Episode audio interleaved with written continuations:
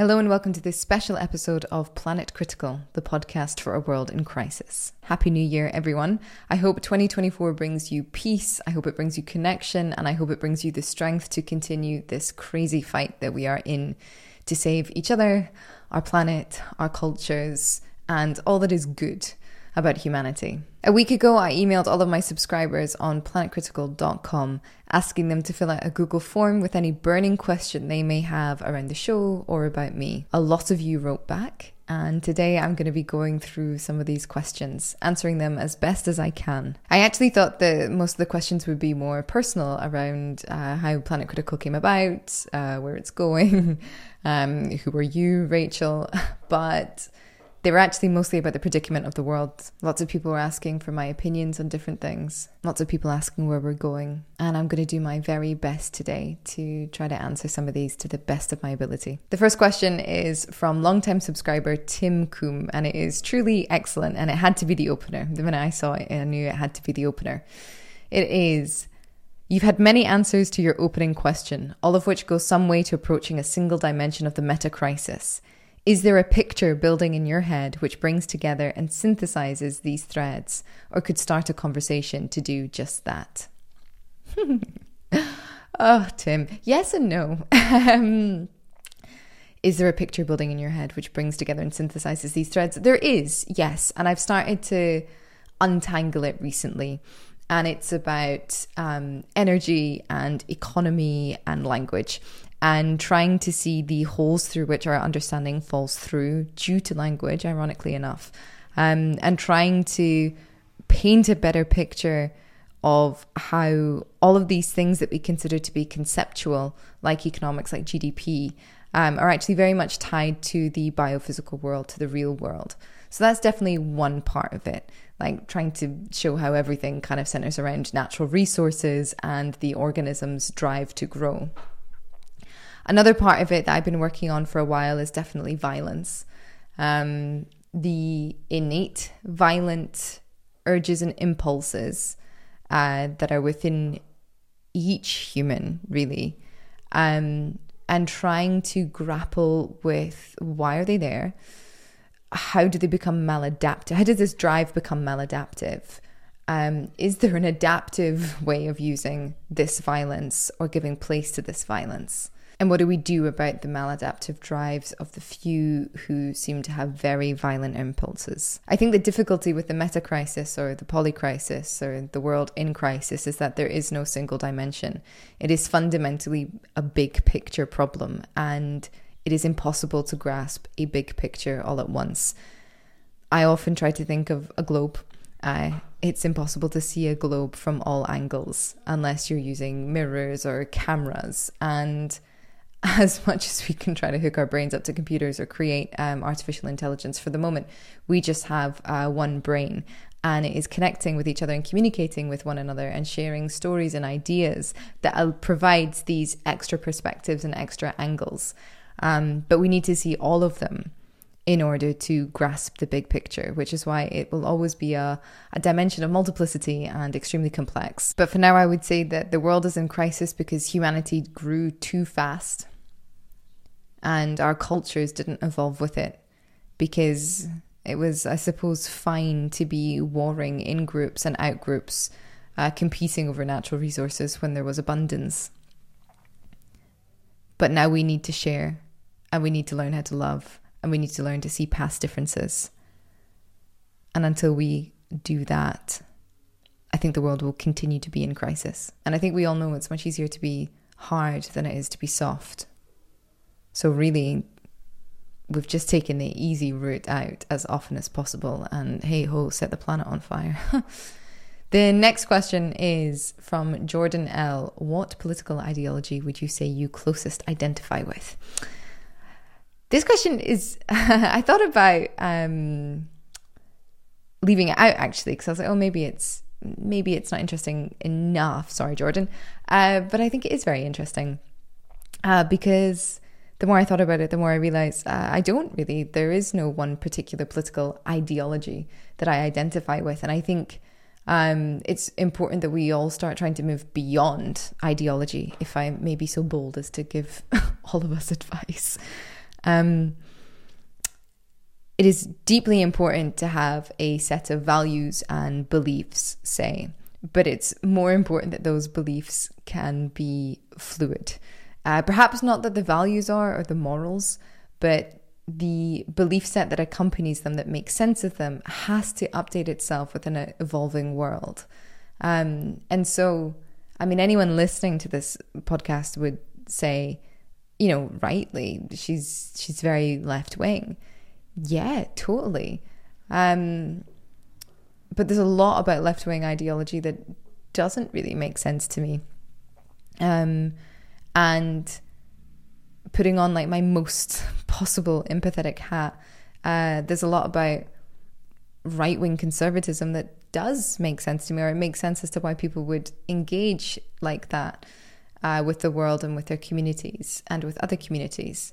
So I think it's about moving beyond the binaries that really entrap uh, discussion and create the form of debate, which is never going to go further than agreement and disagreement. And that's not what we want.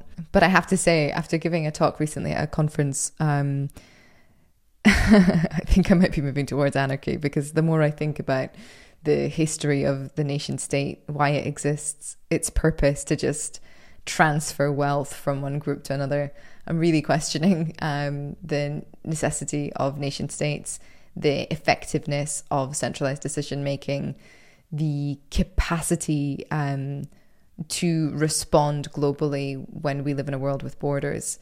Um, and, you know, anarchy is looking increasingly appealing and obviously not the Mad Max kind, but like the David Graeber kind.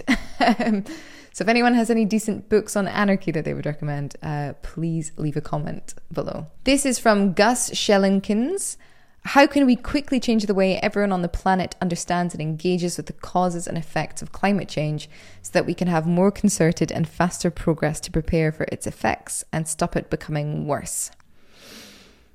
And some of his suggestions were, you know, personal liability of directors and companies, national legislation, punitive costs, uh, really good question.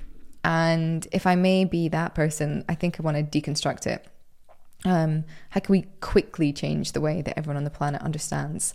I don't know if we can quickly change the way that everyone understands. The only way that I can imagine doing it quickly would be through eco authoritarianism, essentially, um, where you take control of the education system um, and educate directly, and where you start to um, deliberately direct people's thoughts and creativities by punishing and rewarding certain ways of being. Now, obviously, that is done already uh, in the economies in the countries that we live in, which is why, you know, saying that we live in democracies is kind of laughable. Uh, but I don't think necessarily a more extreme version of the same ideology, but under different intentions or for a different purpose, would necessarily be any better. I really like the Bayo Akomolafe quote, his quote saying, The times are urgent, we need to slow down. I think that's really relevant. Um, and we also don't need to convince everyone. Like, climate change is such a big picture topic. Like, really, what we're talking about is um, local climatic change, which is going to impact crops. Uh, we're talking about immigration, um, cultural loss, um, rising sea levels, like, you know, food systems collapsing, um, the risk of authoritarianism coming back in. Climate change is kind of used as the umbrella, and I think it's a shame that we do that in a sense because we we tend to lose sight of the very real problems that it actually means. Um, and depending on where you are geographically, and depending on uh, your privilege, your race, your class, your gender, the problems that climate change ex- exacerbates from the already problematic system is going to be different. And I think people will probably be able to, I hope, um, learn and focus on the things that are important to them within a global understanding of this on some level is happening to everyone. Um, and I think that global understanding of we are all in this together could happen fairly quickly. Um, given you know how we see people respond in times of war to suddenly becoming like raging nationalists, um, united against a common enemy. There is a way to see the um, effects of climate change as the enemy to create that global understanding. And then over time, I think, keep pushing the narrative that it's actually not the climate change that's the enemy, but rather the system that caused the climate change. Um, if it weren't urgent, we would go directly there and take our time, but times are urgent, so we need to pick and choose. Um, and I think we also need to be brave enough to pick and choose when to slow down, essentially. Um, so I think stories, the only real answer to that question is is stories, and whether it's quick or slow, most important thing is that we tell the stories that matter. Okay, next question from Mick in Geelong. Truly, deeply, madly, what do you, based on all the knowledge and inspiration you have acquired through your interviews, think this world will look like in 2100?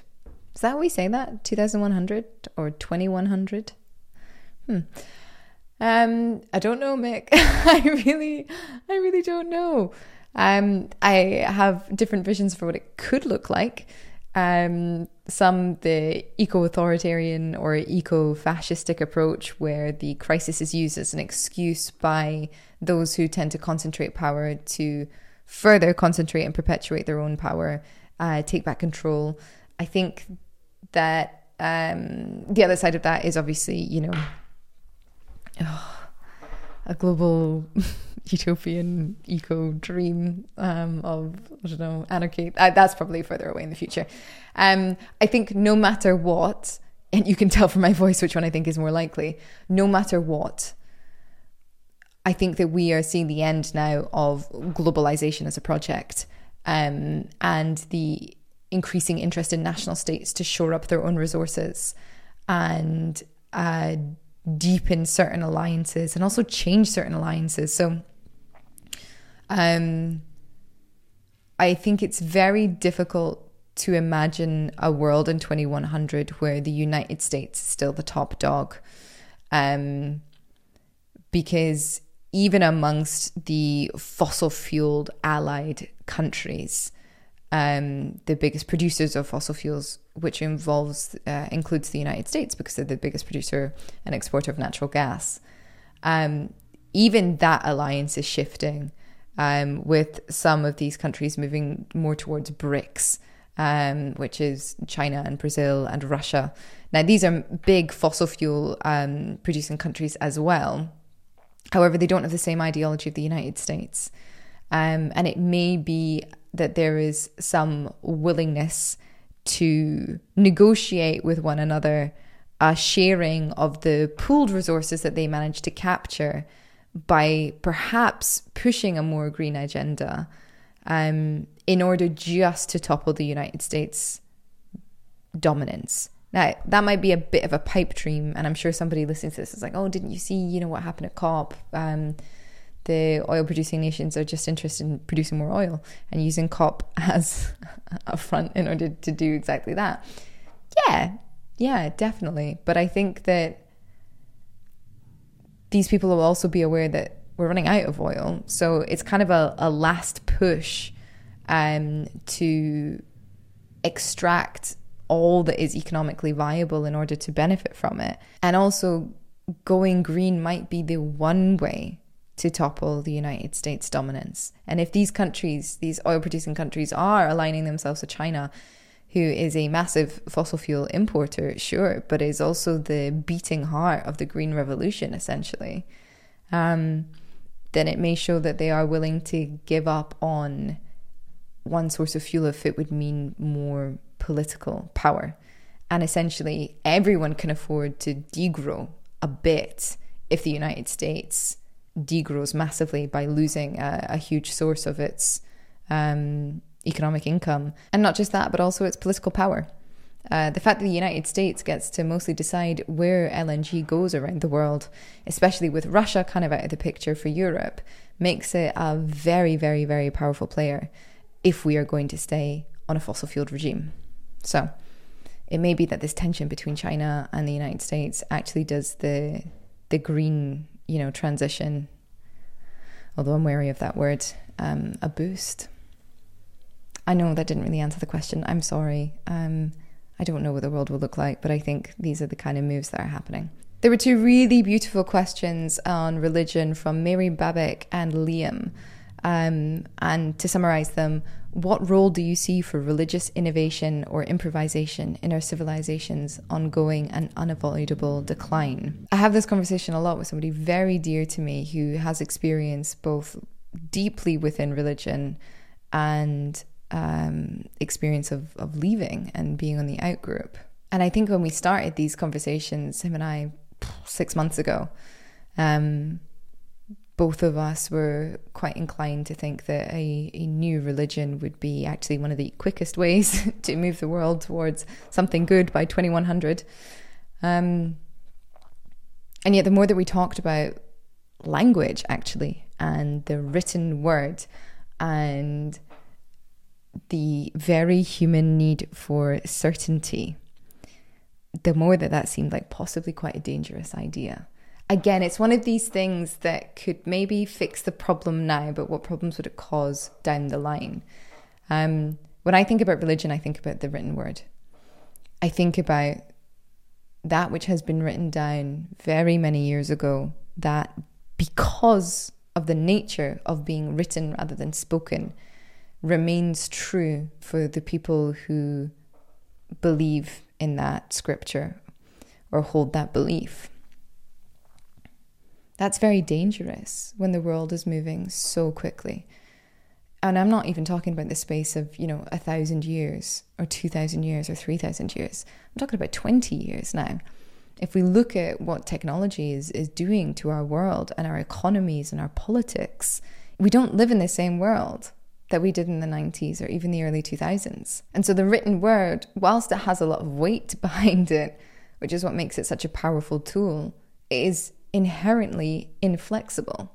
And as you can see from the United States, people aren't even that keen on, you know, playing around with amendments, which, you know, even though by their very nature, anyway, that's a different, that's a different comedy routine. But nonetheless, I think faith, maybe religion is really, really important. And I think it is on these religions, these massive, dominating religions that have been the source of a huge amount of war throughout history, to innovate themselves and to respond to a world in crisis and to channel whatever God um, they believe in and look to support and think about how to be a spiritual resource for a global world that is not only in strife, but in a dire emergency.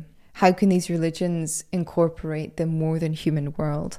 How can these religions equalize the human and more than human world?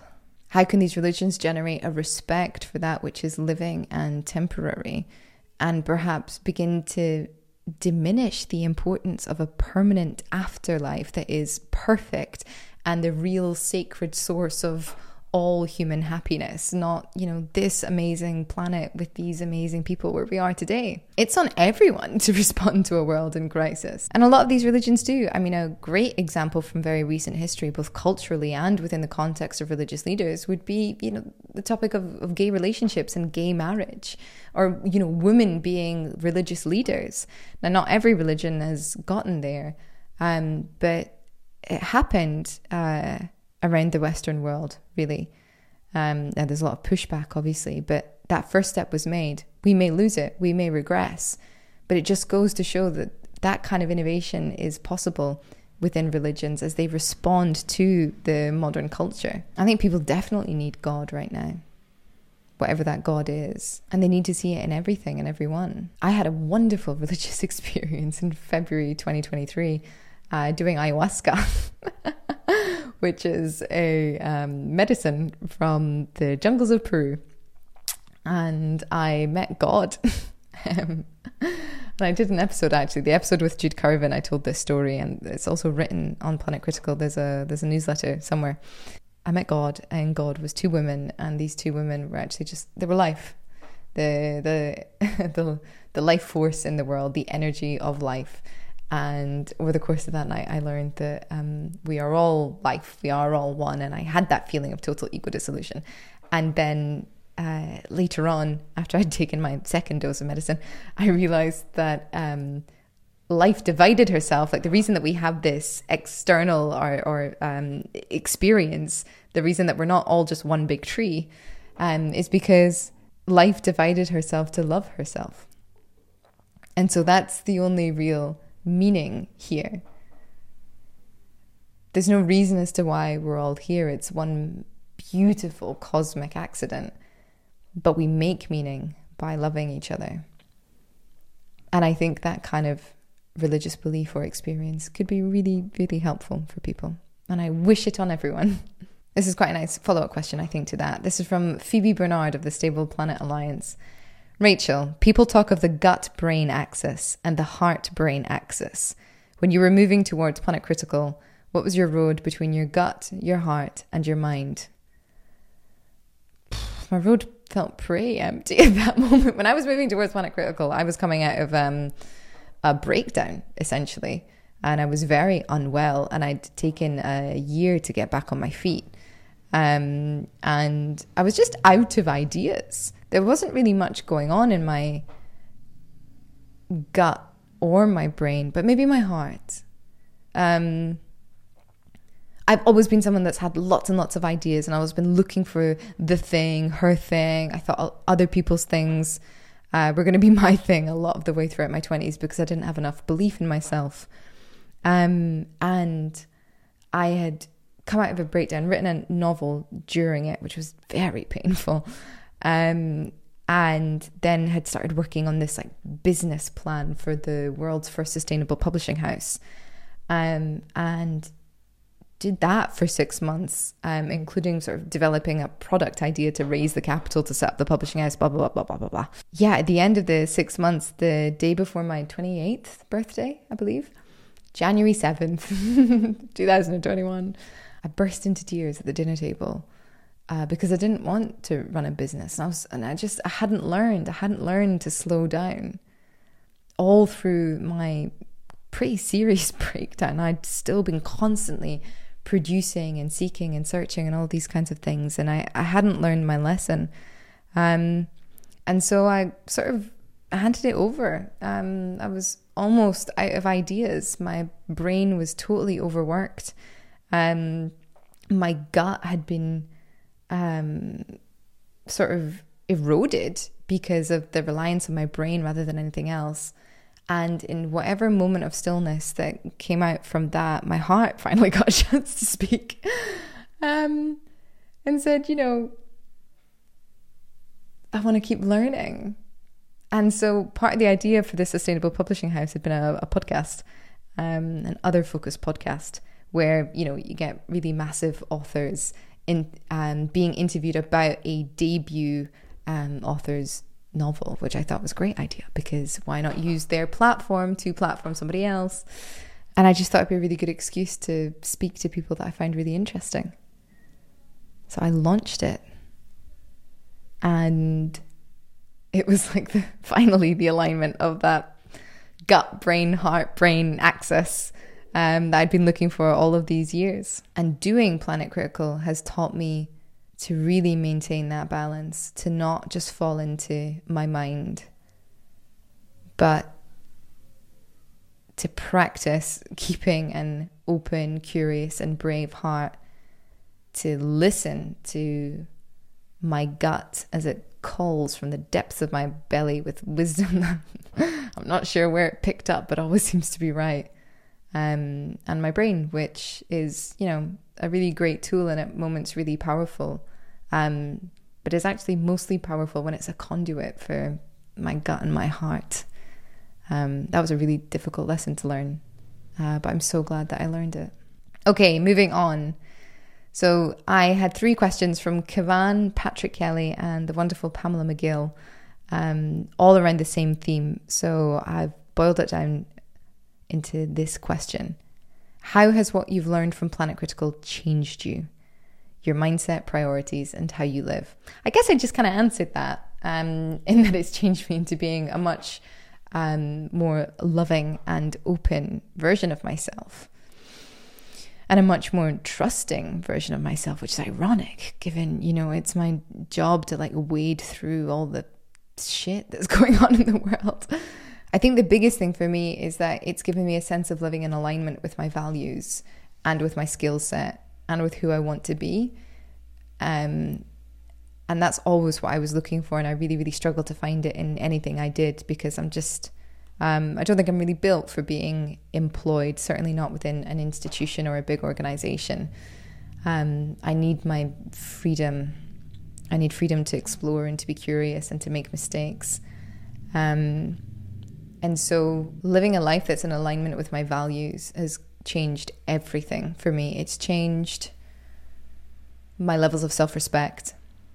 It's changed my capacity to trust other people, my capacity to listen to myself and to filter information um, and to make decisions. It's massively changed my capacity to say no. Love saying no now. It's my favorite word. and I think fundamentally it teaches me every day how to be the best version of myself.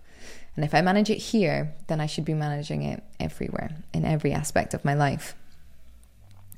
As for my priorities and how I live, well, it's massively changed how I live. Um, I'm no longer at the whims of any employer, which makes me very happy. Um, I travel regularly and get to manage my time, which means that some weeks I won't work at all, and other weeks I will not stop working. Um, it means I get to choose how I spend my time as well, um, picking stories that matter and doing deep dives on them. Um, being able to bypass the herd and go in the direction that I think is important based on the synthesis of knowledge that I've developed over the course of the, the past few years of doing this show. It's allowed me to be gentler, much gentler because the more that you learn about system dynamics, the more that you learn that all of us are just components within a system. And yes, some of us may have more power than others and should be behaving much differently, but we are not taught strength and we're not taught vulnerability and we're not taught love. And so, unsurprising that the people at the top who get there through a distinct capacity to forget even the innate sense of these human values um, are then incapable of showing that kind of leadership. It, it just tracks, it just makes sense. As for my priorities, I think a huge amount about food and food systems, and I worry a lot about it. Um, I was never really interested in being a property owner or um, being employed or, or any of these things. Really, I was I was never interested in it. I was I was always a bit radical, I suppose. Um, as for now, I think all of these um, values that were quite innate have become quite polished, and I'm now able to use them to think critically about my present and my future. My priority now is spending time with the people I love and um, being in places that I want to be and doing the things that I want to do. Um, so that, for example, uh, is moving country to be in a better climate for now um, or like I said, managing my time so that I can be there for my friends and my family. But I worry a huge amount about the future and I feel actually quite stuck. I really worry about where we're going to get food if the worst comes to pass and we hit three or four degrees warming, which is looking likely. I worry about where to migrate to, what passport, you know, to get should there be one that I'm should you know I'm trying to get now. Um I worry about you know if I have a different passport to my partner and different nationality and the borders go up what will we do? How will we do it? Um, should I be trying to get to the people I love as quickly as possible and and rooting down there so that it becomes harder to rip me out if the time comes? I mean and I don't have answers to any of these questions, but these are the things that I worry about. And then you throw in the having kids, not having kids thing. Wow. It gets very dark very fast. But with a priority of caretaking, which I have learned from Planet Critical um, and the amazing people I speak to, I feel competent and confident in my ability to navigate these problems as they arise and I will merely continue to lambast myself at night before I fall asleep that I'm not acting on them in advance despite all of my knowledge. Hey ho, still human. Okay, there was another set of questions from Glenn Bennett and Ben, the mysterious singular Ben, um, about government. How important is the United States government to the health of the planet? And can climate action happen without the government? The United States government is absolutely bloody critical to the health of the planet. Um, and whether or not another go- government would be the problem if it wasn't the United States that's sort of in charge right now, that is the paradigm that we live in. And I don't think that the health of the planet can be achieved without the United States government um, either getting on board or being toppled. And I kind of talked about that um, earlier in this episode in a response to another question. I think there are perhaps different ways as well to topple governments, including people sort of extricating themselves from the system and creating their own forms of governance. However, I had this discussion with somebody recently that um, said that that would be enough, really, that we could governed by citizen assembly and leave the the politicians in you know the House of Lords or in the government buildings, and they can pretend that they're you know they get to make believe essentially play act the role of being in charge while while we're actually doing the hard work. I am very worried about the kind of violence that we will see from governments um, as things begin to collapse and the violence that they will be capable of wreaking on their own people and I've seen this a lot um, around what's happening in Palestine right now. Really astute people, particularly young people, saying if they can do this here, it means that they can do it there as well. Or if they can do it there, they can do it here, and it will be us that are next. Because what's happening there is extraction uh, Israel is extracting land from the Palestinian people and has been doing so for a very, very long time. So the dominating force or the elite force is extracting from the vulnerable. I think most of us, and most of us uh, listening to this podcast, most listeners and subscribers, belong to that set of vulnerable. Maybe not on a global level, uh, but if you think about yourself as a as a geotag where you are located. Um, unless you are a member of the elite you are a member of the vulnerable group essentially. And so yeah i worry about governments like the united states that have been fundamentally founded on violence and extraction of um, other peoples will begin to violently extract from their peoples when they are no longer able to uh, export their colonialism, essentially. Which is why I don't think just exiting the system will be enough. And why I think the only climate action that can happen without the government would be a total dissolution of government itself um, and a move towards like true left wing, you know, anarchy, really, um, where local communities get to decide what is good for them and feed that back into a centralized system that doesn't have uh, control. So for now, I think we need the government, although also climate action is happening without the government uh, all around the world. So sorry, I should have said that as well. Climate action is happening everywhere with government all around the world and has been happening for centuries without government all around the world. And the only reason that we truly know the state of the world and things are moving incrementally in a semi better direction is because of the climate action that people have undertaken all around the world without government. However, I think if we are going to see a good 2100, 2100, um, then we will need government. And I think that very nicely leads us on to Frank Grimes's question, uh, who is a rapper, by the way, and has written a climate change rap that'll be going out on We Will Bear Witness uh, at the end of January, but you can also find it on YouTube for now. His question is Do you think mainstream centrist politics will ever come round to the idea of degrowth or the steady state economy? I guess mainstream centrist politics will change and update. Uh, the center that exists now only can because of the continued extraction of wealth from natural resources and from human labor and all of these kinds of things. And that is going to be fundamentally impossible on the same scale uh, in the future because either we are going to see a, a recession due to the collapse of ecological systems, which will impact industry and the collapse of the financial industry, etc., etc., etc., or we're going to avoid that recession by implementing degrowth. Um, so the mainstream center won't exist in the future. Um, and either it will be because they did come round to degrowth or the steady state economy, or it will be because you know we've swung massively to the right to to deal you know to put a strong man in charge to deal with the the, the terrible recession and the loss of lives and collapse of ecosystems and all these kinds of things. So I think this is really really important when we think about the future and people talk about the future.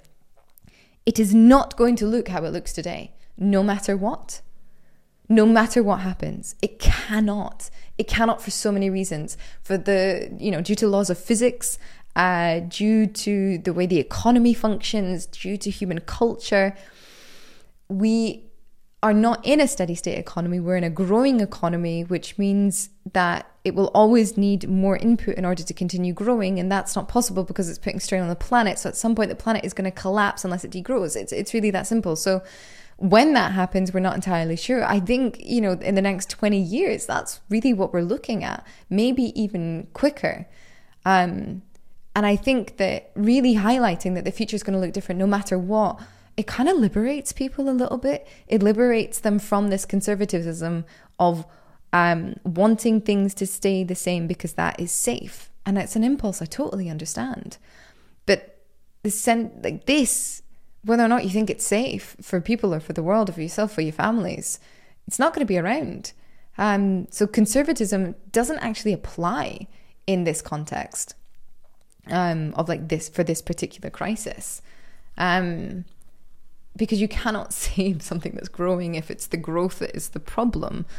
Um, so yeah, I think whenever you're entering into conversations with people about this in the future, putting that forward as an initial um, framing, essentially, really opens up the possibility of discussing new ideas. Ah, I love this question from Inez Smith. Can women save the world? Around dinner tables, I would say, I think I say very often that women can save the world. Um, but obviously, it's not that simple. I think the first thing, no, maybe the second thing that you learn in feminism is that the patriarchy hurts men too and that women can be patriarchal as well. So it's not that men are this massive problem, um, although no, a lot of us women have some massive problems with men.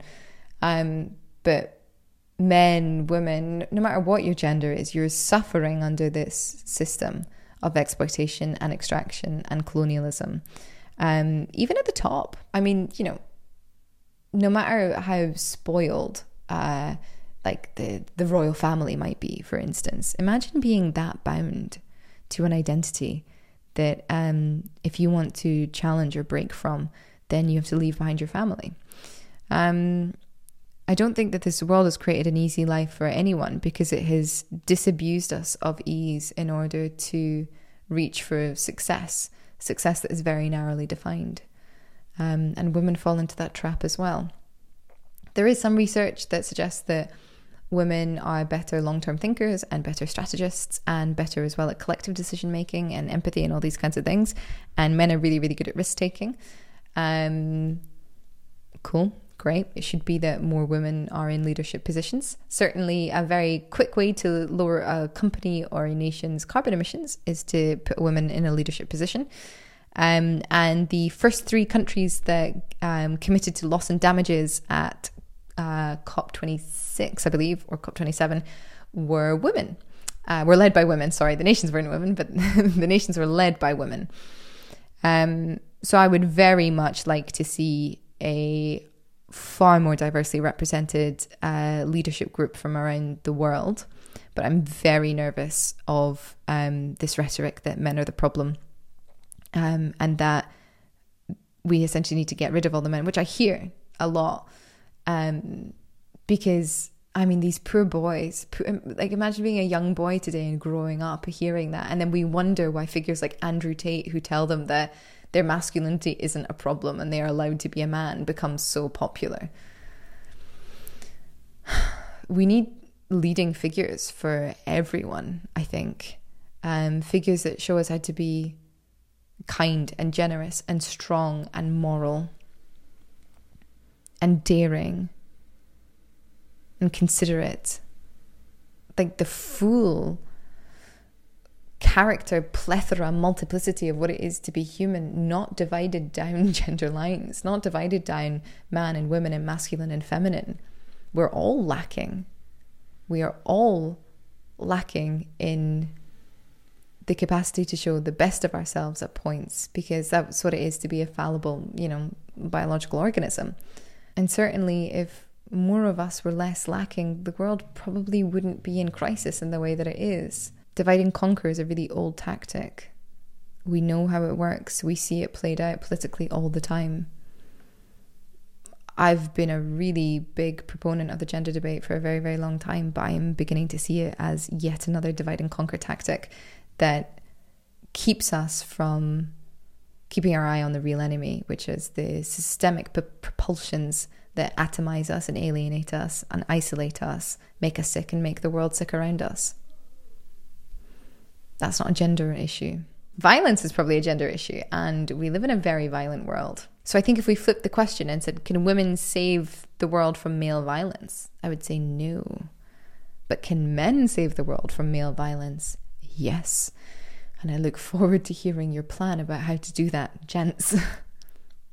okay, this is from Zez. What helps you stay steadfast and optimistic in the face of so much knowledge of how deeply tragic our situation is? Uh, and this is coupled with a very similar question from uh, Tia Romi. Yeah. I get to speak with amazing people every day who are working on the front lines of the problem, who are bearing witness, who are staying strong, and who are trying to find solutions for the small part of it that they're working on.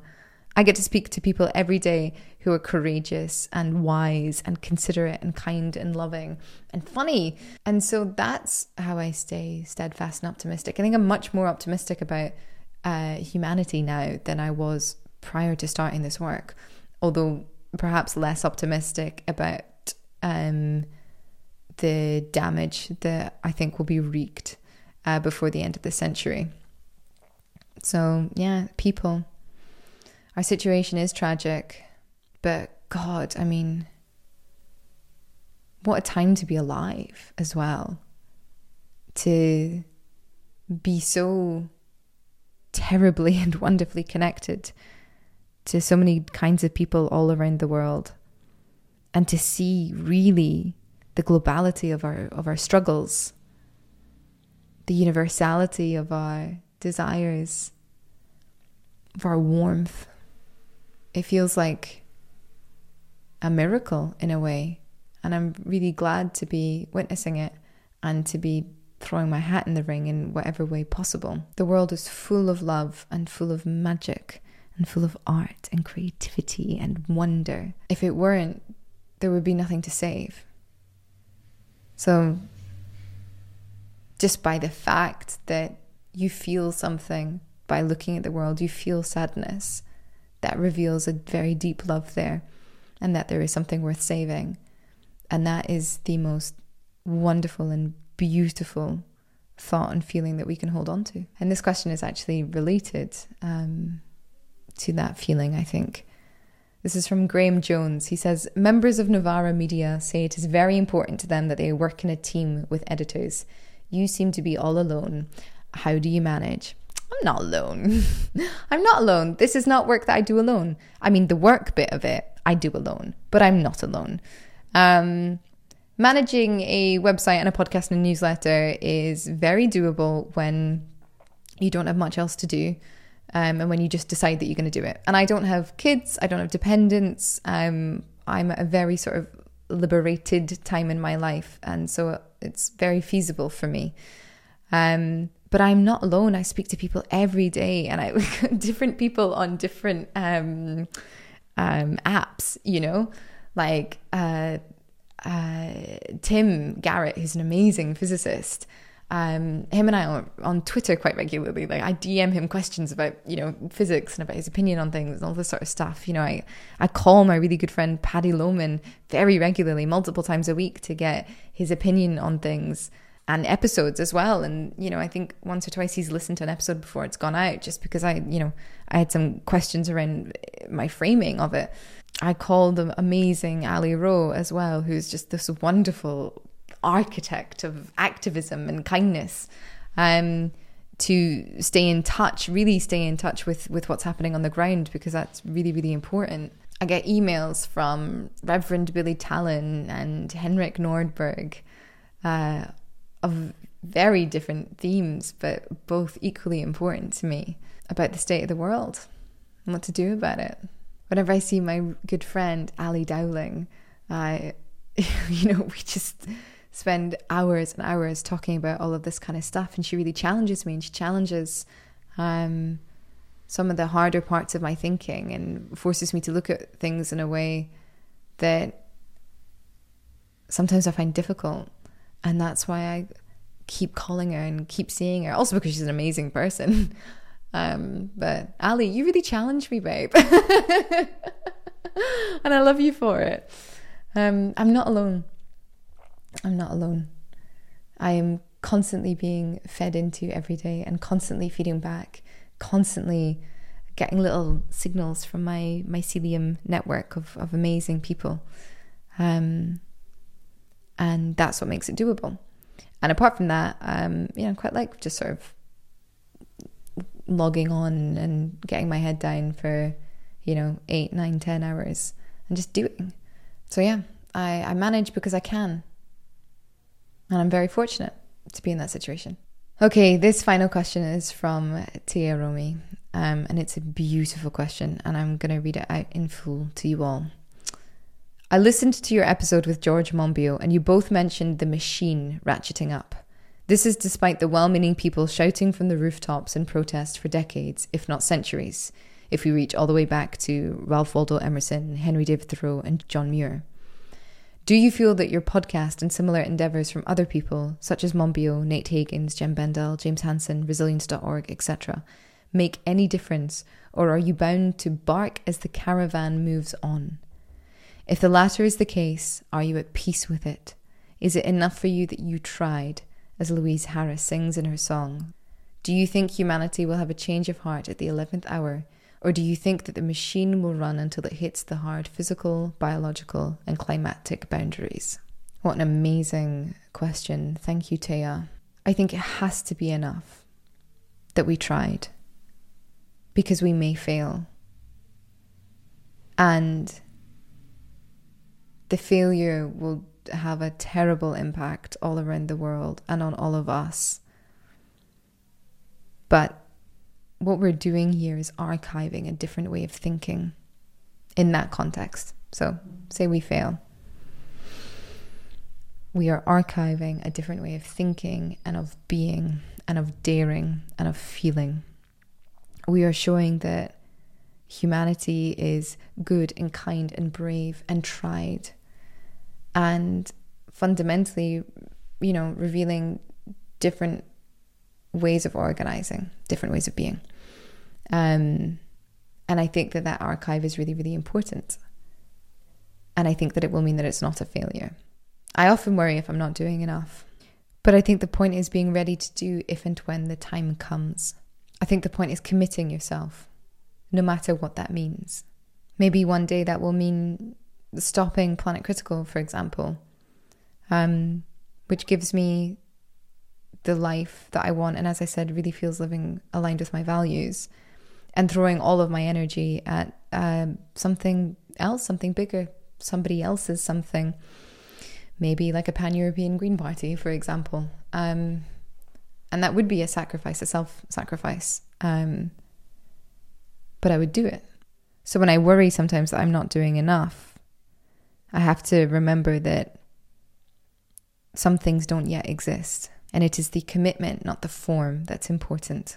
And I think it's because of that very commitment rather than obsession with form that little things like Planet Critical um, or Nate Show, the Great uh, Simplification, Jem's book, resilience.org.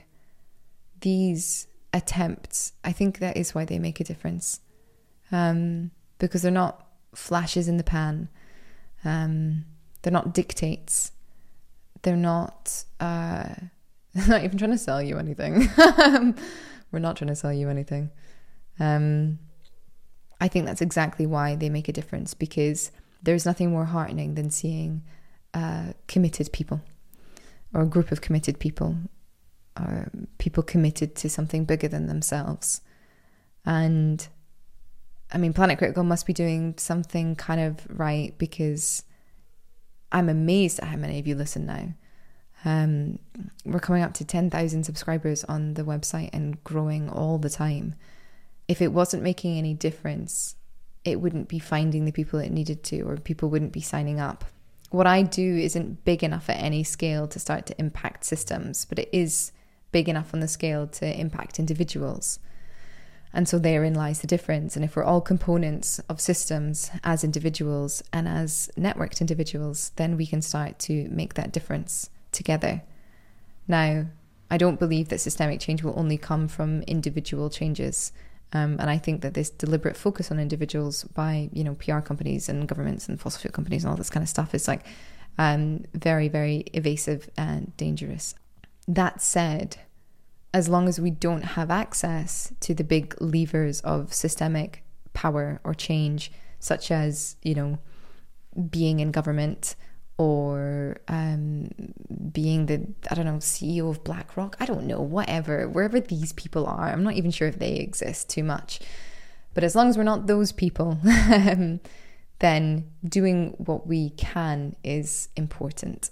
It will always be enough that I tried because I think doing this work has finally rid me of any self aggrandizing desire to change the world.